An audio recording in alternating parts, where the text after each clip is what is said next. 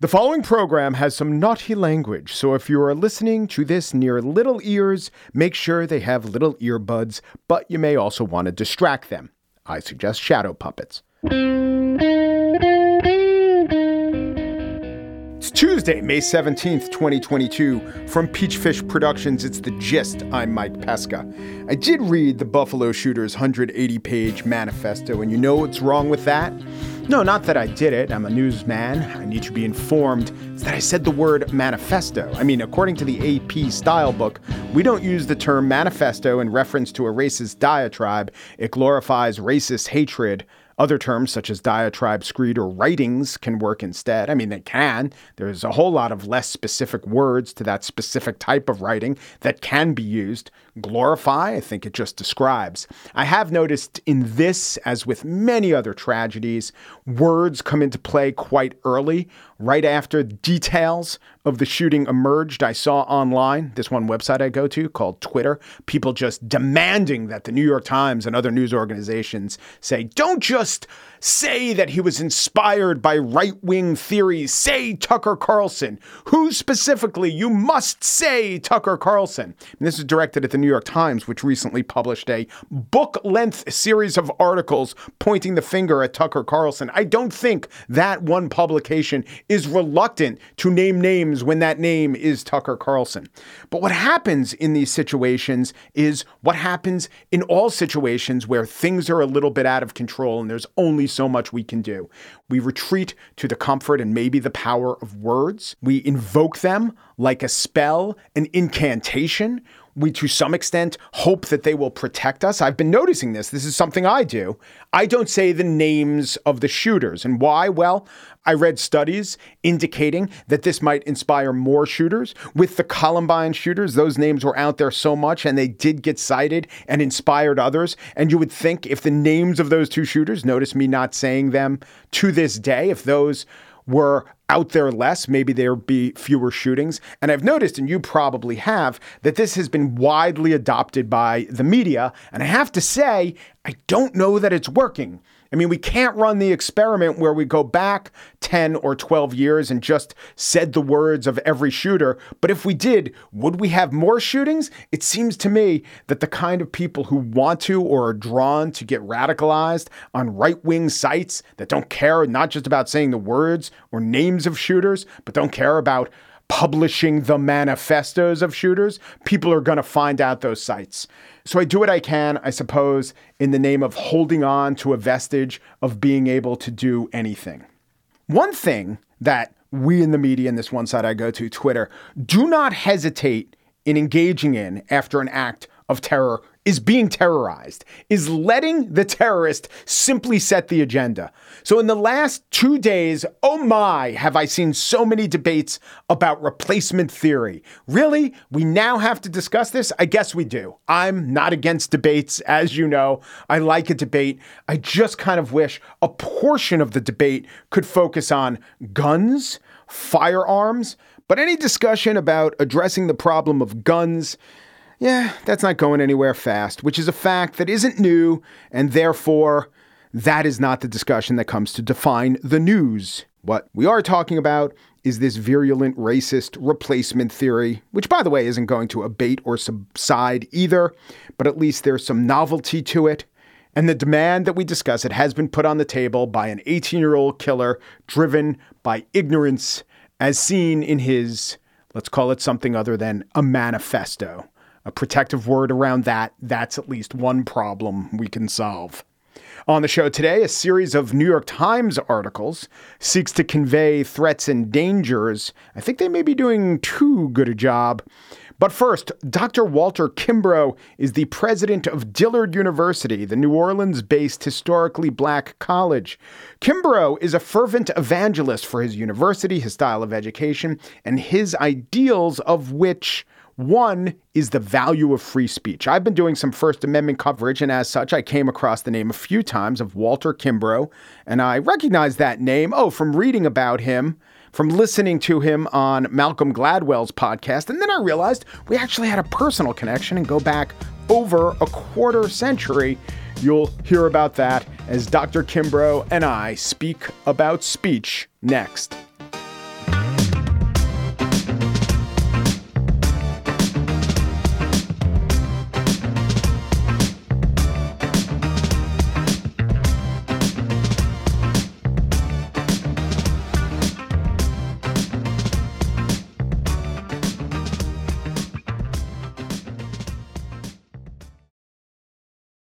So, as you know, if you've been listening to the show, I've been, well, since its inception, been very interested in free speech issues. And recently, the issue of the free speech zones on college campuses came up. And I was interested to find that in the state of Georgia, a law was passed to eliminate free speech zones, and uh, in effect, acknowledging that all of America, including college campuses, are a free speech zone. And I talked to you about the interesting politics where every Democrat in the state house voted against it, every Republican voted for it. The bill was written by a group called ALEC.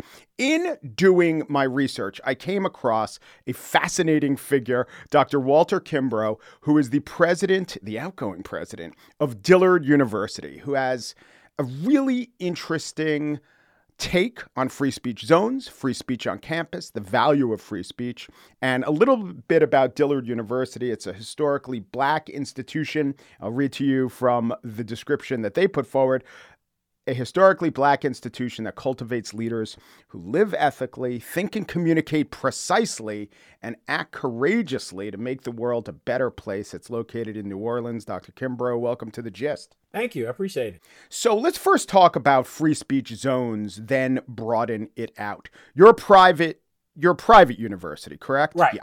So any state law wouldn't affect you, but I know Louisiana has looked at the law and other states have. It's maybe a little complex uh, politically based on who's sponsoring the laws. But in general or in specific, do you have a take on free speech zones on a college campus? Yeah, so I think the the spirit of those policies is that there should be free speech on college campuses, but if you have a place for that to happen, then you don't disrupt the overall operations of the campus. So I think most of the time when campuses do that, it's like we do value it, but you don't want it where people say, well, I have free speech, so I can just go into X person's classroom and just start being disruptive because then that's another issue. So I think the goal really is just to provide that opportunity, but to make sure there are appropriate places and time. And part of the, the rules of most college campuses say that you can control place and time. So th- this makes it a little bit interesting then if you're saying, well, there are no free speech zones how then do you manage so that you still have civility on campus, you know, during your regular course of business? Mm-hmm. And so, how do you? I mean, does Dillard have free speech zones? No, we don't. I, that hasn't really been an issue for us in terms of providing that. Um, students have that opportunity, or anyone on campus. Um, so it hasn't been that kind of sort of political issue. I mean, I went to to University of Georgia undergrad. I remember there was a stage where you'd have the people come and they'd come preach you know, the fire and brimstone sermons at that on the free speech plaza at Georgia. Um, so I, you see it more at places like that. I think as a part of our community that's closer knit, that really hasn't been our issue.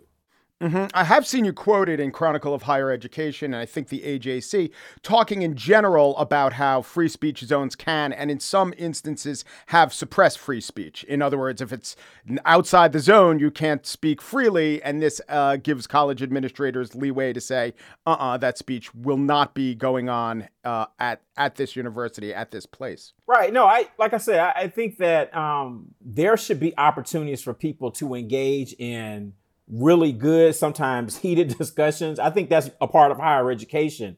I think what's happened over the last maybe five or six years is that it's become much more combative. And so everybody's just yelling or they're just saying, I don't like this speaker. I'm going to shout them down and that's it. And that, that becomes more of a problem. So the ACLU's concern, not that it mattered because it became law, is that in the way that the law was drawn, there would be no free speech zones. That happens to be the case. And others couldn't shout the speaker down. There were um, there was language in the law that says that said others on the campus couldn't disrupt uh, speakers who were engaged in free speech, and the ACLU said, "Well, we're worried about the right of the counter protesters or the so-called disruptors. If you don't define what a disruption is with things like decibel levels or something else empirical, you might be infringing on the rights of the counter demonstrators." I was suspicious of this logic, but tell me what you think of it. Yeah, I'm not I'm not in favor of that either because I think that I think there should still be a time and place for counter uh, protest. But if you're going to have free speech, you still have to hear the speech that you don't agree with. It's just like, nope, I don't, because it, it can go both ways. And, and normally it hasn't happened like that on college campuses. So it's normally, and, and I'm a radical liberal, but you know, if you have a Charles Murray on the campus, people want to shout down to Charles Murray. I'm like, okay, so what happens then when they start shouting down Cornel West? Because I'm gonna be pissed off about that. That's sort of what happened to Nikole Hannah Jones. The people at North Carolina said, nope, she's too controversial. So they didn't hire her. It, it cuts both ways. So I'm like, no, you need to, if you disagree with that argument, you should at least hear that argument so that you can make a better argument. And the answer is not, no, what they're saying is too problematic. Let's just shout it down because that does cut both ways. And when they start shouting down the people that you like, you're to get mad about that. So I'm, I'm not in favor of that. You have to hear that speech and then you can still have a counter protest or have a, have a forum where both sides get to debate it. I think that's the way to do it. But just to say counter protesters have the right then to be disruptive, I think is problematic. Yeah, because that is getting in the way of the ideal and the law that we're talking about, which is free speech. Yeah. So if I were to say, and I know you know this, but uh, at this point, maybe a listener would say, well, Mike, put out a hypothetical. Say, what about this? Think of a horrible speaker. Would you have him on your campus? And the one that would come to mind, maybe to some listeners, what about David Duke? Would the president of a black university have David Duke on campus? And in fact, that exactly happened. Could you tell me a little bit about the circumstances of that? It exactly it did happen. So um, we've hosted number of debates. The history of Dillard. We have a great location. We've hosted mayoral debates, gubernatorial debates. So this was a Senate debate, and there were rules that were set for people to qualify for the Senate. It was sponsored by a local television station. So all they did was rent the space. And they had had a previous debate the week before. David Duke decided to run for Senate. Everybody knew he wasn't going to win. He knew he wasn't going to win. But he's starting to see these other people pop up, you know, Richard Spencer's and Milo Yiannopoulos. And he's like, wait a minute, let me get back in the game here. You know, people forgetting about me, you know, and so he decides he's going to run for Senate. He doesn't right. qualify, but this is the only time that he qualified for the debate because you right. had to have at least. The rule 3%. was there was you had to poll at like five percent, right? And he and wasn't. He barely he got it. This, yeah. The only time in all of the polling if you did an average of polls, he never would have made it. So I, I'm a conspiracy theorist on that. I was like, yep. It's like, what kind of headline do you have? Former Klan leader speaks at an HBCU. It's great TV, which is exactly what happened. And so when we heard about it, you know, I was talking to our board and they were just like, nope, do not cancel. And personally, I didn't feel like we should either. Oh, the board said do not cancel. They said do not. Because they wanted the, because it's prestigious to have the Senate debate, or did they say do not cancel based on we want to stand for free speech. It's prestigious, and particularly board members who were alums said, This is what we've done at Dillard. So they were telling me yeah. when David Duke led the Klan in the 70s, the university invited him to speak. Now, this is during the height of the Black Power movement. And the students then were like, Yeah, we want to hear what you have to say. Come on, bring it. We want to. So that was the right spirit. That's, I mean, they're saying, like, you're the leader of the Klan. Come to our black campus and let's hear what you have to say now. I, I, that was exciting to me that that was the mentality. So from that perspective, they said don't do it. Our legal counsel said don't do it because you don't have a clause in your contract to cancel it just because you don't like who's coming. It's not your event anymore. You rented out the space, so he gets to come. So, I, but I, I've always believed in free speech as well. So, you know, people were upset. We had people protest. They tried to disrupt it. And I was like, you're being irrational. There were six people debating for an hour in an empty auditorium on campus. There was nobody even there. So why are you so upset that this man, he could have come on campus for some other event and you would not have even known it.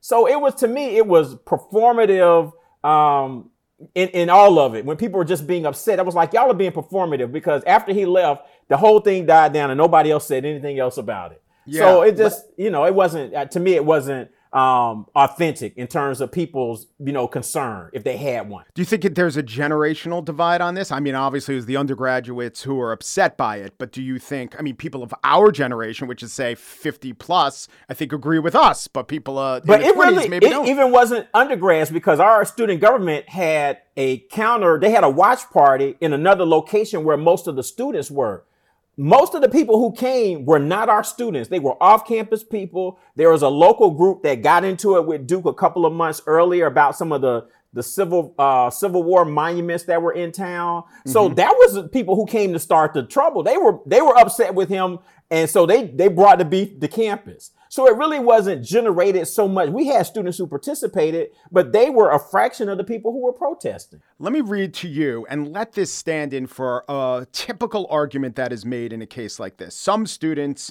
I don't know if it was signed by specific students or organization, did uh, say this Dr. Kimbrough, you're the president of a historically black college whose mere presence is anathema to everything David Duke promotes. Instead of denying the presence of this terrorist on our campus, you have assured his safety by Dillard against us, your Dillard University student body. We write to you today not only to express our hurt and shame, but also to fight for our ancestors and their struggles. How dare this administration stand for Duke's safety and not fight for our security and right to learn in a healthy space? And I hear that the tension between the safety of the learners at the institution and free speech itself. Do you think that's a legitimate concern? Or, I mean, before you were talking about being performative.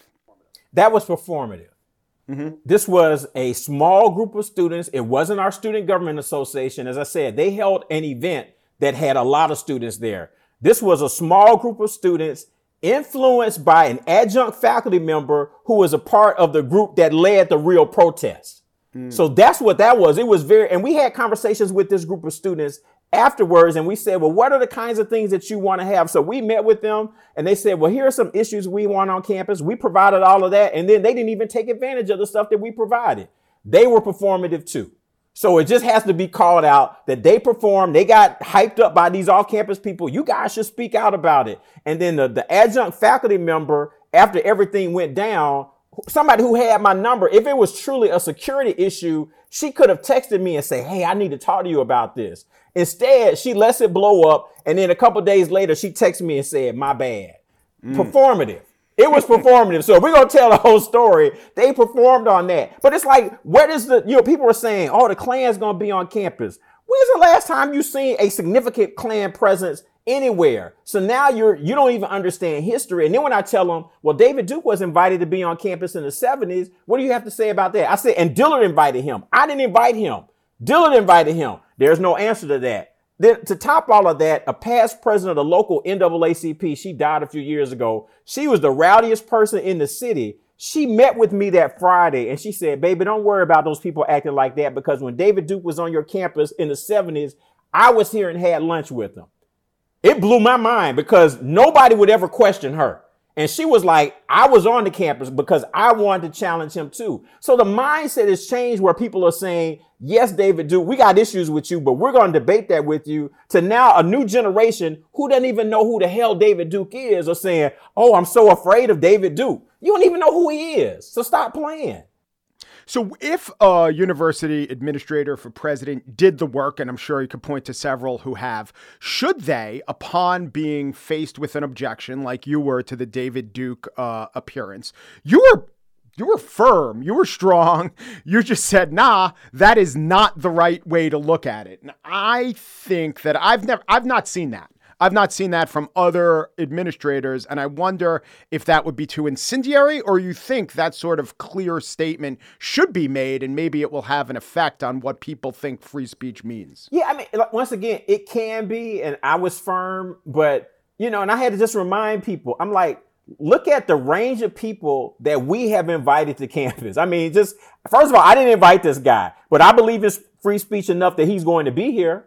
So I, I'm just not. I said, but look at then look at the people who I bring to campus. These are people that you agree with. So if I'm even if I invited him, the overwhelming majority of people who come to campus are affirming for you. You tell me you can't have handle somebody who is problematic.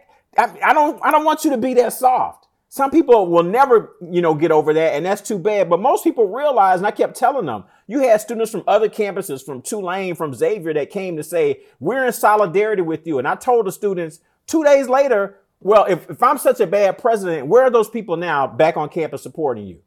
They're nowhere to be found. I said it was performative. They saw a chance to be on social media holding up a sign saying, We're Dillard protesting David Duke. And after it was over, they went home. And then y'all are here dealing with the mess and people are upset. They went home. I said, you can't believe that. I, I was with you before. I was with you after. When you need the letter recommendation, I'm the person writing the letter recommendation. When you need X, Y, and Z, I'm still that person. And so I, if I haven't earned that kind of goodwill, y'all need to get somebody else. And I even I told our board, I was like, if every if people felt like this is too disruptive, I'll resign right now. I hmm. I believe in this so much.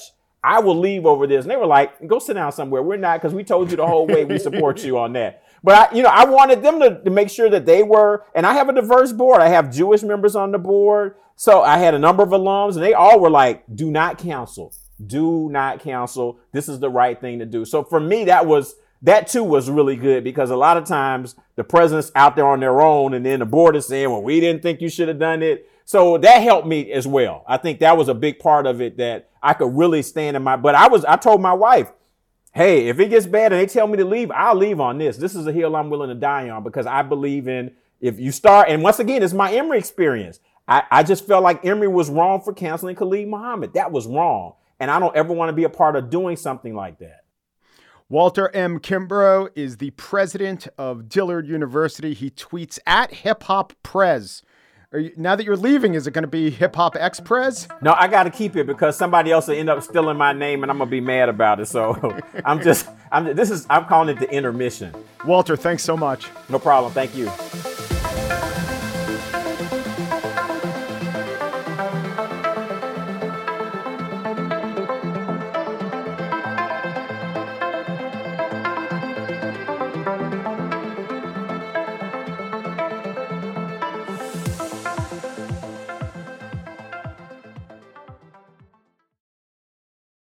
And now the spiel. I opened my New York Times today, as I do every day, and I was just hit with a crush of depressing, despairing statistics about how dangerous America is for black people. And it is true that the murder rate, life expectancy, and all manner of health outcomes are worse to much worse for African Americans than for Americans of every other ethnicity. There are a couple of articles painting the picture that I want to talk about, however. One was titled Surge in Hate Crimes Against Black People Seen in FBI Data. Online, the title was Buffalo Shooting Highlights Rise of Hate Crimes Against African Americans. Nothing's factually wrong with those headlines, but I dove inside the raw data and found some complicating statistics. First of all, hate crimes are up 9% overall. The violent crime rate, which includes murder, assault, robbery, and rape, is up 5%, with murder up tremendously, 30% in 2021. Most hate crimes fall under the rubric of intimidation, which is not a violent crime.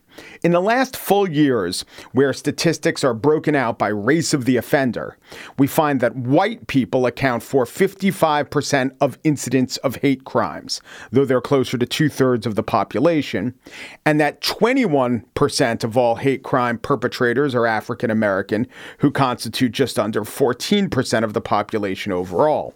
Even more interesting is another finding buried deep in the data. A large percentage of hate crimes against African Americans are committed by African Americans. I didn't crunch all the numbers as a non data scientist. I don't think I can.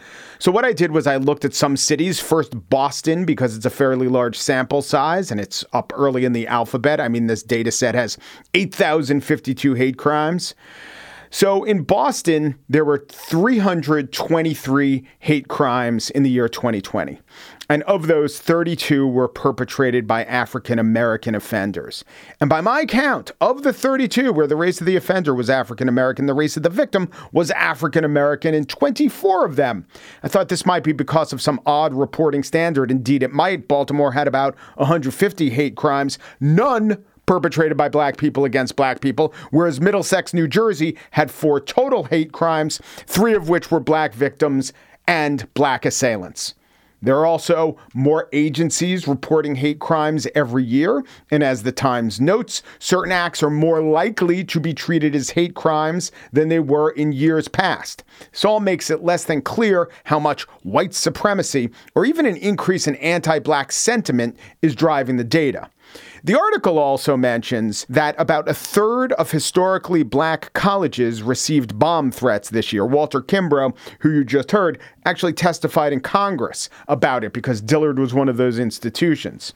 But against what standard, I want to know? There is no publicly available database of bomb threats by type of institution. I can understand why. You don't want to encourage such things.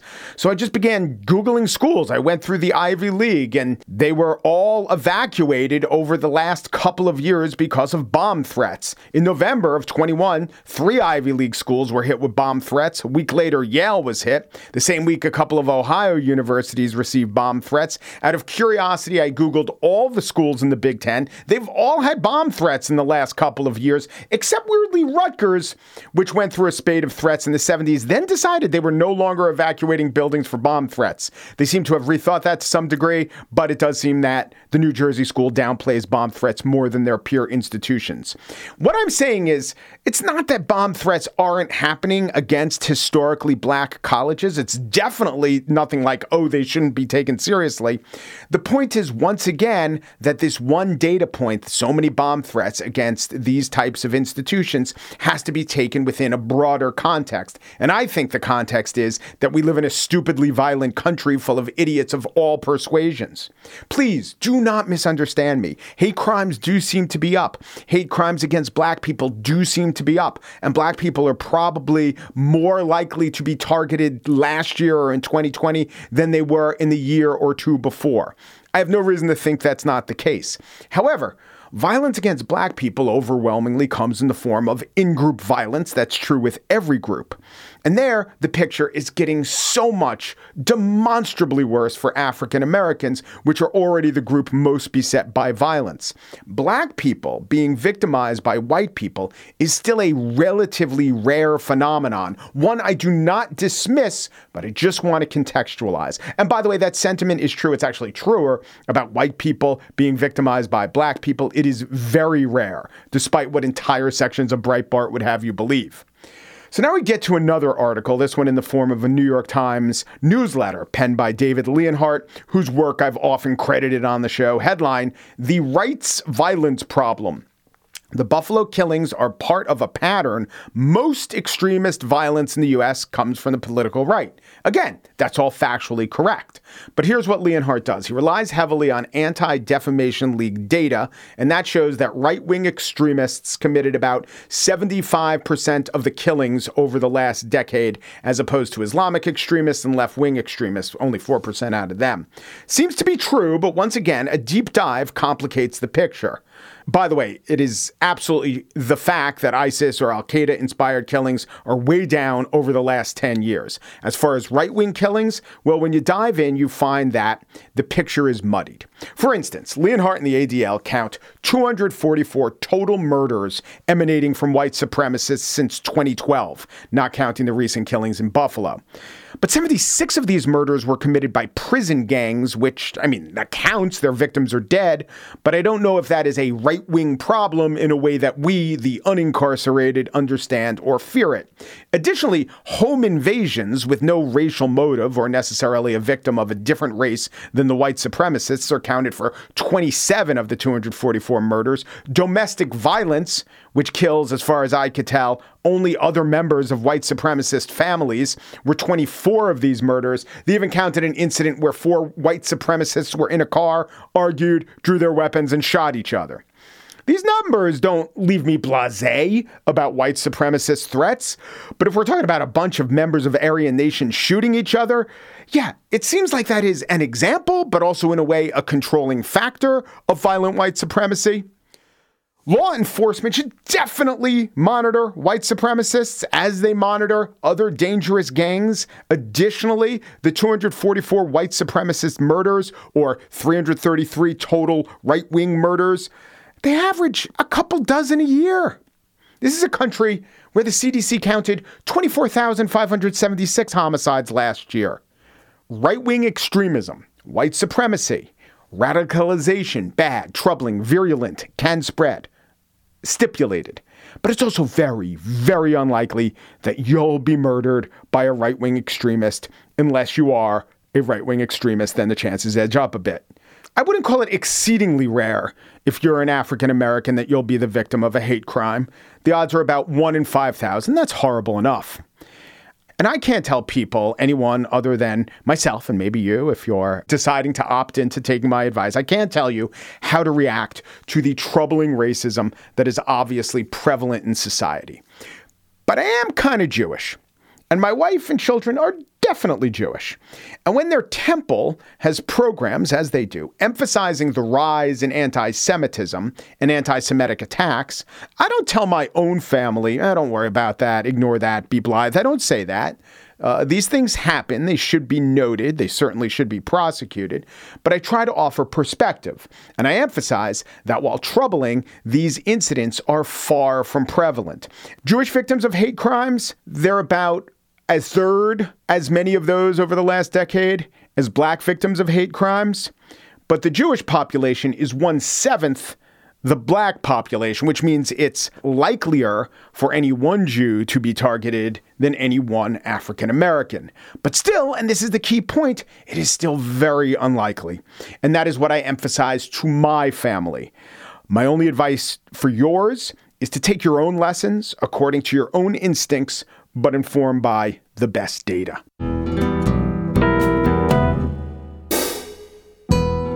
And that's it for today's show. Corey Wara is the Gist's assistant producer. Joel Patterson is the Gist's senior producer. Michelle Pesca came in fourth in the 2015 Louisiana Jungle primary for senator.